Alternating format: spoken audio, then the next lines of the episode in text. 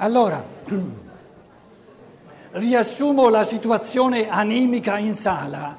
Ci sono due, due eserciti, eh, uno contro l'altro, zwei Lager, wie sagt man auf Italiano? Due? Due fronti, due fronti. Gli uni dicono che bello che questo, questo relatore non c'è un filo del discorso, si lascia interrompere eh, ognuno può dire la sua, e l'altro fronte dice ma no, non esiste che l'oratore non può parlare, perlomeno diciamo esporre almeno un'oretta, santa pace. Chi appartiene? Per favore, alzate la mano quelli che appartengono al fronte di coloro che godono il, ehm, diciamo, la, la, la l'anarchia. l'anarchia. Ha detto lui, eh? per alzata di mano. Poi facciamo alzare la mano, per favore non alzare tutte e due volte la mano, se no non serve a nulla. Quindi gli amanti dell'anarchia e gli amanti del relatore. Mi sono fatto capire? Allora, a chi va bene che ci sia un colloquio più, diciamo, più, uh, più libero, chi vorrebbe invece dare al relatore una, la possibilità almeno un'ora di fare un discorso. Ecco. Quindi, chi gode il dialogo così come viene spontaneo? Sulle mani? Chi vorrebbe invece maggiormente dare una prima parte al relatore in modo che esponga qualcosa? Oh, ah, sono in Germania o sono in Italia? Grazie del complimento, sono un bravo intascatore complimenti. Allora, restano soltanto questo pomeriggio, perciò ve l'ho detto. La, la, strategia di un bravo relatore è la prima volta di lasciare andare a ruota libera in modo che la maggior parte delle persone si, si stanca, si cric di nase voll e allora arriva il contraccolpo e dice lasciamo parlare il relatore. Allora arriva il pomeriggio, mentre voi fate la siesta, io vado avanti in metà del libro, voi non ve ne accorgete, e stasera di nuovo un pochino di più. Ci ho messo tutta una vita per imparare queste cose. Adesso abbiamo 20 minuti a disposizione. Io direi, è inutile che mi metta a continuare col testo, lo farò questo pomeriggio, un pochino più, un'ora. Continuiamo con le, c'erano delle domande molto fondamentali, molto importanti. Non buttate lì parole singole, frasette.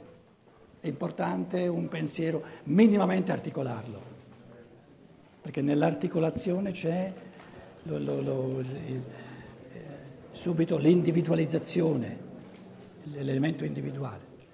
Scusa Pietro. Mm, Ma scusa, aspetta, eh. Sì. Non è che vogliamo prima dare il microfono, casomai ci fosse qualcuno che non ha ancora parlato?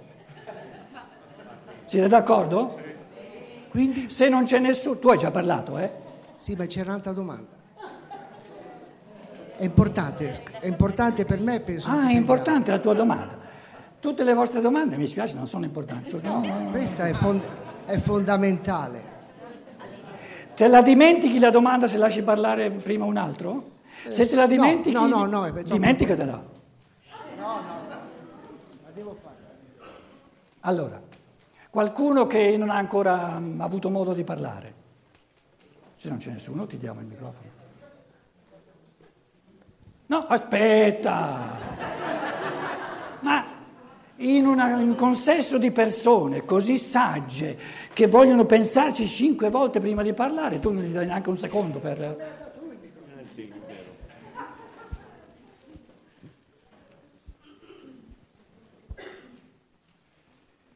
Vedi che c'è, vedi che c'è. Dunque, io ho un problemino non da poco, che ritengo Se che non, da, se non è da poco, non chiamarlo un problemino. che ritengo che nostra madre terra sia più importante di noi come umanità. E di questo ce lo dimentichiamo sempre. Io sono stufo che l'uomo sia considerato la prima cosa, perché se nostra madre terra sta male, stiamo male anche noi. Se lei sta bene, stiamo bene anche noi. Perlomeno io la penso così, ho scritto diversi libri, l'ultimo è di tre giorni fa, Batuffoli d'amore per nostra madre terra. Allora io credo che di questo bisogna parlare, dare questa priorità. Noi dimentichiamo le nostre priorità. Le cose che diciamo, siamo tutti diversi, e questo è vero. La libertà di uno è diversa dalla libertà dell'altro. La libertà di Hitler era quella di far fuori 6 milioni di persone. E allora ci devono essere delle priorità umane che derivano dal rispetto di nostra madre terra. Questa è la prima cosa. E poi dopo ci sono i termini che hanno significati diversi. Tu prima hai parlato, hai detto fuori una, Un pochino più lontano, va bene. dai. hai fatto solo un accenno dicendo che limite è un vocabolo negativo.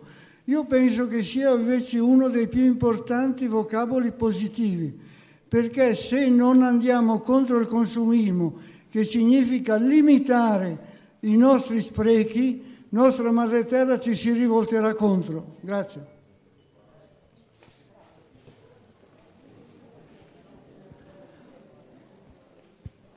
Allora, ogni intervento è per noi occasione di riflessione. No, non serve a nulla. Torniamo alla tua prima affermazione che poi hai esposto. La terra è più importante dell'uomo. Noi siamo parte della terra, quindi Adesso so- tocca a me. eh. Se la terra fosse più, è più importante dell'uomo, perché non ti rivolgi alla terra? Parla alla terra. Tu no, ti sei rivolto al nostro pensiero. Perché rendi l'uomo così importante? Le sorti della terra dipendono dall'uomo o l'uomo dipende dalle sorti della terra? È reciproca la cosa. È reciproca la cosa. E dei due, chi è capace di capire le sorti comuni della terra e dell'uomo? La terra lo può capire? lo subisce, lo Quindi, subisce. quindi, quindi, se è il capire a determinare sia le sorti dell'uomo che quelle della terra, che sono sorti comuni, dobbiamo occuparci del capire. E occuparsi del capire significa mettere la testa dell'uomo in primo piano. E tu l'hai fatto? A chi ti sei rivolto? Hai- hai- ti sei rivolto mia- alle mie unghie? Beh, siamo quattro esseri umani, quindi per forza rivolgermi.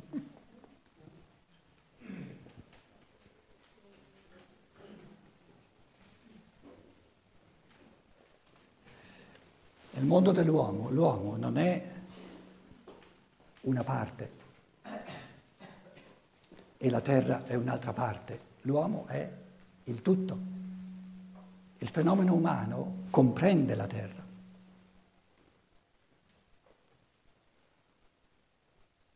Però la terra non comprende l'uomo in quanto terra.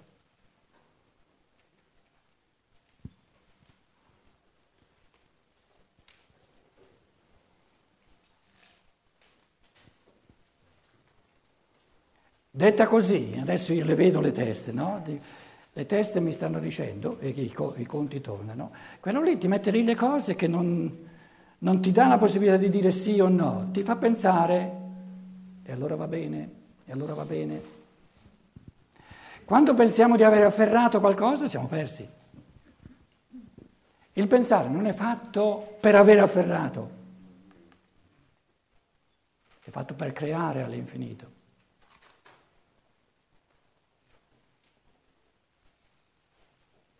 Quindi il mistero dell'interazione tra uomo e terra è una provocazione a pensare all'infinito. E questo è il bello.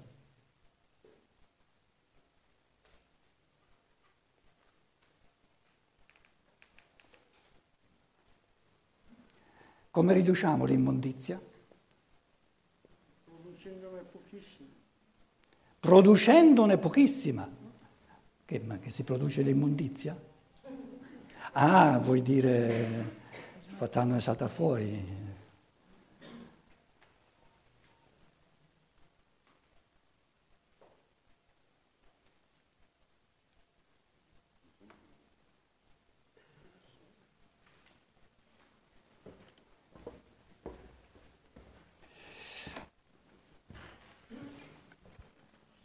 Il corpo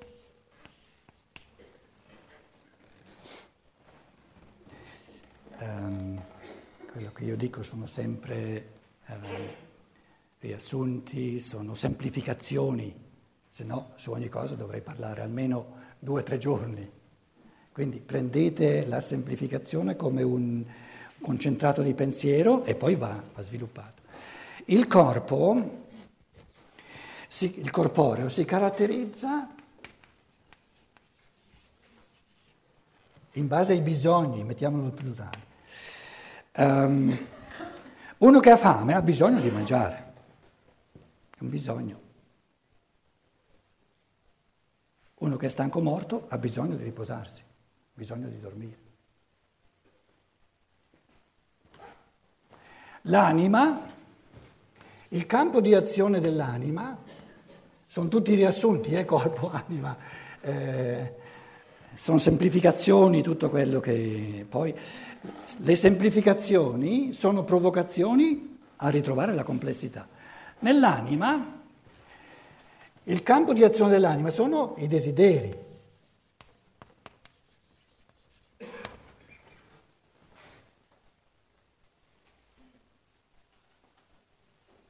Desiderio di amicizia, per esempio.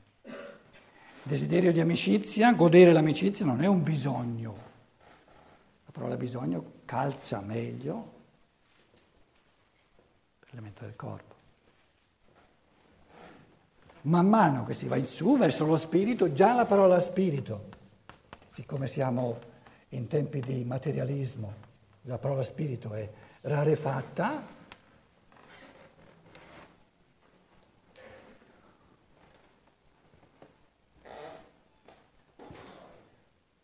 Com'è?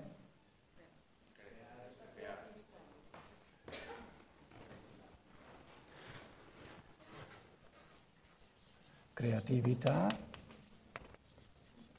Mettiamoci anche un'altra parola, libertà. Lo spirito non ha bisogni, presuppone che siano appagati i bisogni fondamentali del corpo e l'anima ha due possibilità fondamentali. Si può rivolgere verso il corpo, le brame rivolte verso il corpo e i desideri rivolti verso lo spirito.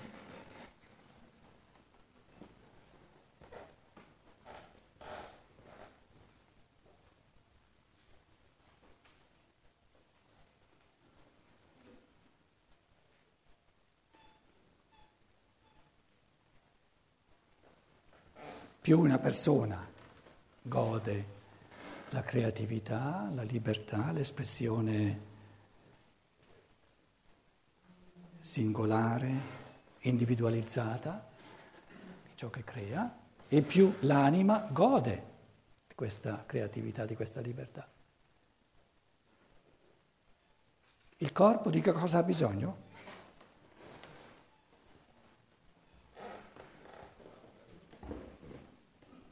Di essere sano, forte e sano come strumento per i desideri dell'anima e soprattutto come strumento del godimento massimo che è la creatività dello spirito. Quindi il problema è che in, in, in, in tempi di materialismo, quando parliamo di spirito, di creatività e di libertà, Se una persona non ha un minimo di esperienza, dice ma che noia. Quello lì si scalda tanto per lo spirito, ma io vivo bene anche senza. E allora si accontenta di ciò che dà l'anima e di ciò che dà il corpo.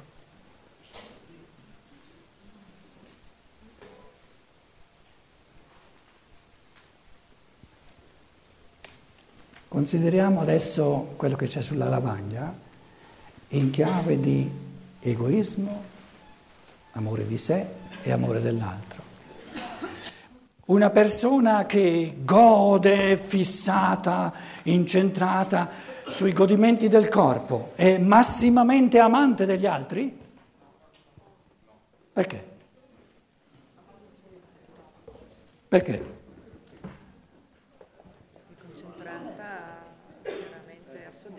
Microfono, microfono, microfono. Com'è? Nel corpo c'è il massimo della separazione. Più sali e più c'è la condivisione, per cui va... Sì. Mm, ehm, esprimi il pensiero, eh? Nel corpo noi siamo al massimo della separazione, per cui Perché? tu- perché i corpi sono limitati, io non posso entrare, ho un limite fisico, i corpi sono separati di natura. Più, più salgo in questo percorso e più... Quindi una buona mangiata è una buona io- mangiata soltanto per il mio corpo. Eh, certo. Io non posso fare una buona mangiata che sia contemporaneamente una buona mangiata per l'altro. te, certo. La deve fare lui. Mentre quando io ho dei pensieri interessanti li condivido con tutti gli altri. I tuoi pensieri tu li esprimi e ognuno di noi entrano in ognuno di noi, ognuno di noi li usa o non li usa, li muove o non li muove. Per cui diventano ass- immediatamente comunitari, diventano immediatamente patrimonio di tutti noi. Quindi il corporeo è il massimo di separazione, quindi in certo senso il massimo di egoità, senza subito tacciarla di negatività, oggettivamente. E ciò che chiamiamo spirito è il massimo di condivisione.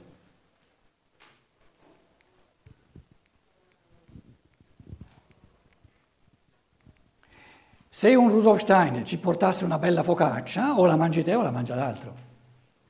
Se ci porta la filosofia della libertà, la possiamo mangiare tutti, perché è un mangiare spirituale. Quindi l'essere umano è nella struttura dell'essere umano che più è incentrato sul corporeo e più si chiude in se stesso. Oggettivamente, lasciamo perdere adesso la valutazione morale, più si apre alla dimensione dell'anima e dello spirito e più entra in ciò che è comune, in ciò che è condivisibile.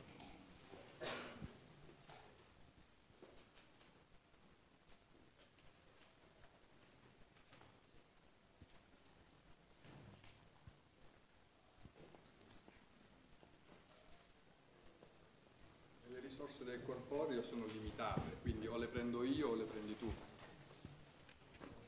Dicevo, le porta all'egoismo anche perché le risorse del corporeo sono limitate. In questo letto o ci dormo io o ci dormi tu. Quelle dello spirito invece sono illimitate e io godo di più nel condividerle con te. Quindi non, non tolgo niente a te, ma anzi la nostra interazione aggiunge un qualcosa nello spirituale.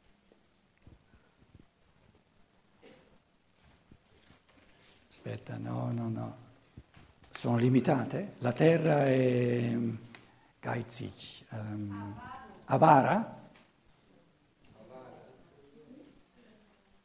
No, eh, dà esattamente le stesse le quantità di cui c'è bisogno, però siccome io god- voglio godere del corporeo, non voglio soltanto tenerlo sano, ma voglio godere del piacere del corporeo, quindi tendo a volerne sempre di più rispetto a quello che è il necessario. Quindi uno che ha soltanto il corporeo, i soldi fanno parte del corporeo, tende ad aumentarlo all'infinito perché ha solo quello. Aument- tendendo ad aumentarlo all'infinito toglie via agli altri ciò che per gli altri sarebbe il necessario. Quindi si riempie le, le tasche di ciò che per lui non è necessario, perché non ha altre brame, non conosce altre brame, e riempendosi le, le tasche avendo più del necessario a livello corporeo, lo toglie agli altri. Se invece ci fosse un maggiore godimento dell'animico e dello spirituale, la natura è, è, è piena di, di è, è, doviziosa, non è, non è avara. Ci sarebbe più che sufficiente per tutti. Ma non c'è un elemento di paura in questo accaparrarsi eh, materiale?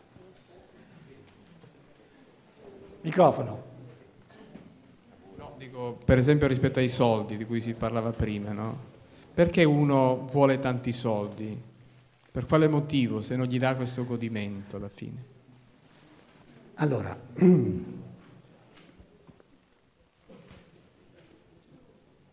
ieri accennavo che l'elemento, la realtà che più fa paura è la libertà.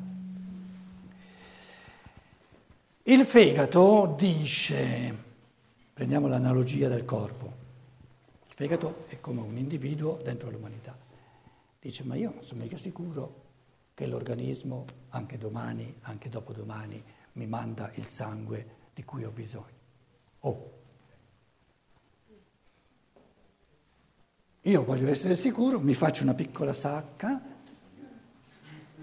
chiamala la banca o la borsa?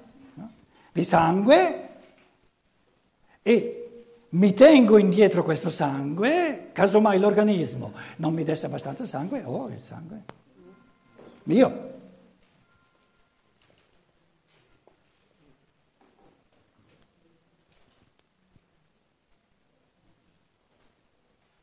Tu dici è comprensibile, certo. Nulla è più comprensibile quanto la paura è umana. Cosa ci aiuta a superare la paura? Il, il, il pensiero che dice più abbiamo persone che in base alla paura che l'organismo non gli ridia il sangue che gli dà la vita, si fanno delle sacche e più roviniamo l'organismo e più ci perdiamo tutti. E allora chi comincia?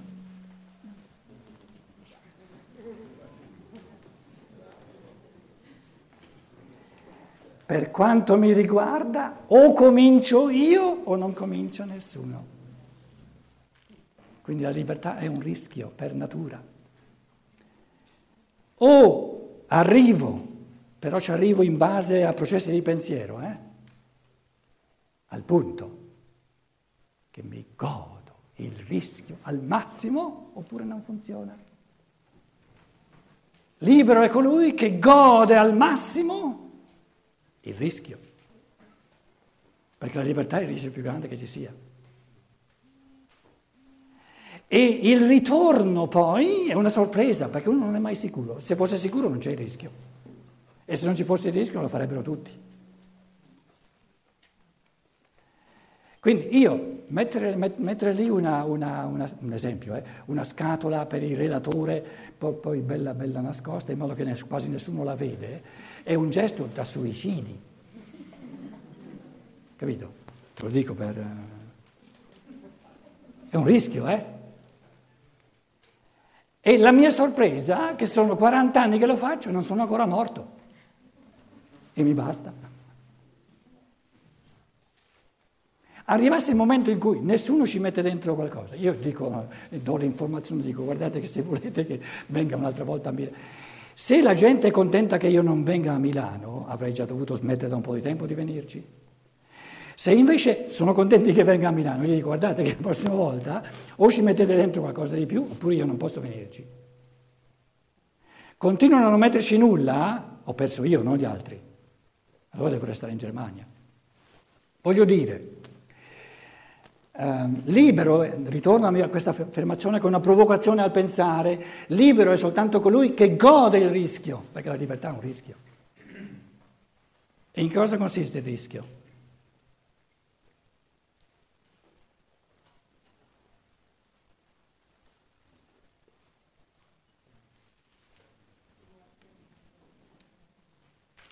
Che l'amore di sé, senza amore altrui, è di colui che perde. E per guadagnare si può soltanto amare se stessi, amando gli altri, col problema che la parola amore crea un sacco di, di pasticcio, ognuno la capisce, però nel contesto ci capiamo adesso. Il rischio è di capire posso amare me stesso soltanto amando gli altri. E questo è un rischio.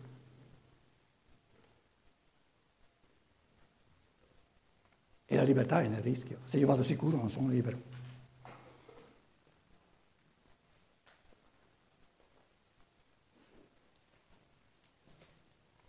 E tutta la cultura borghese, la cultura ecclesiastica, la cultura borghese hanno creato una morale di andare al sicuro, essere bravi. E andando al sicuro non c'è esperienza di libertà.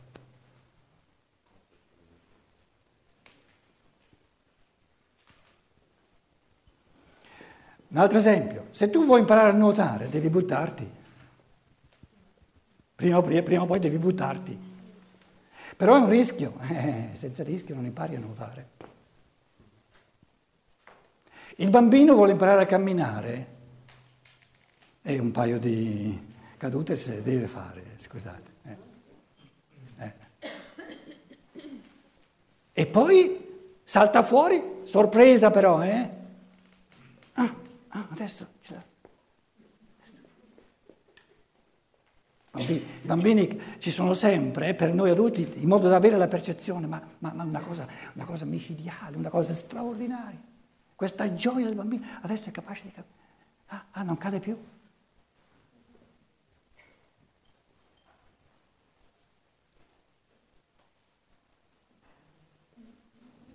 O si vive a rischio o non si è liberi.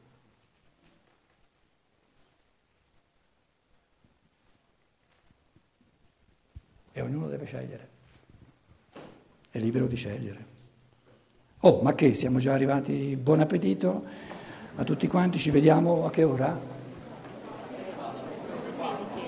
Alle 16?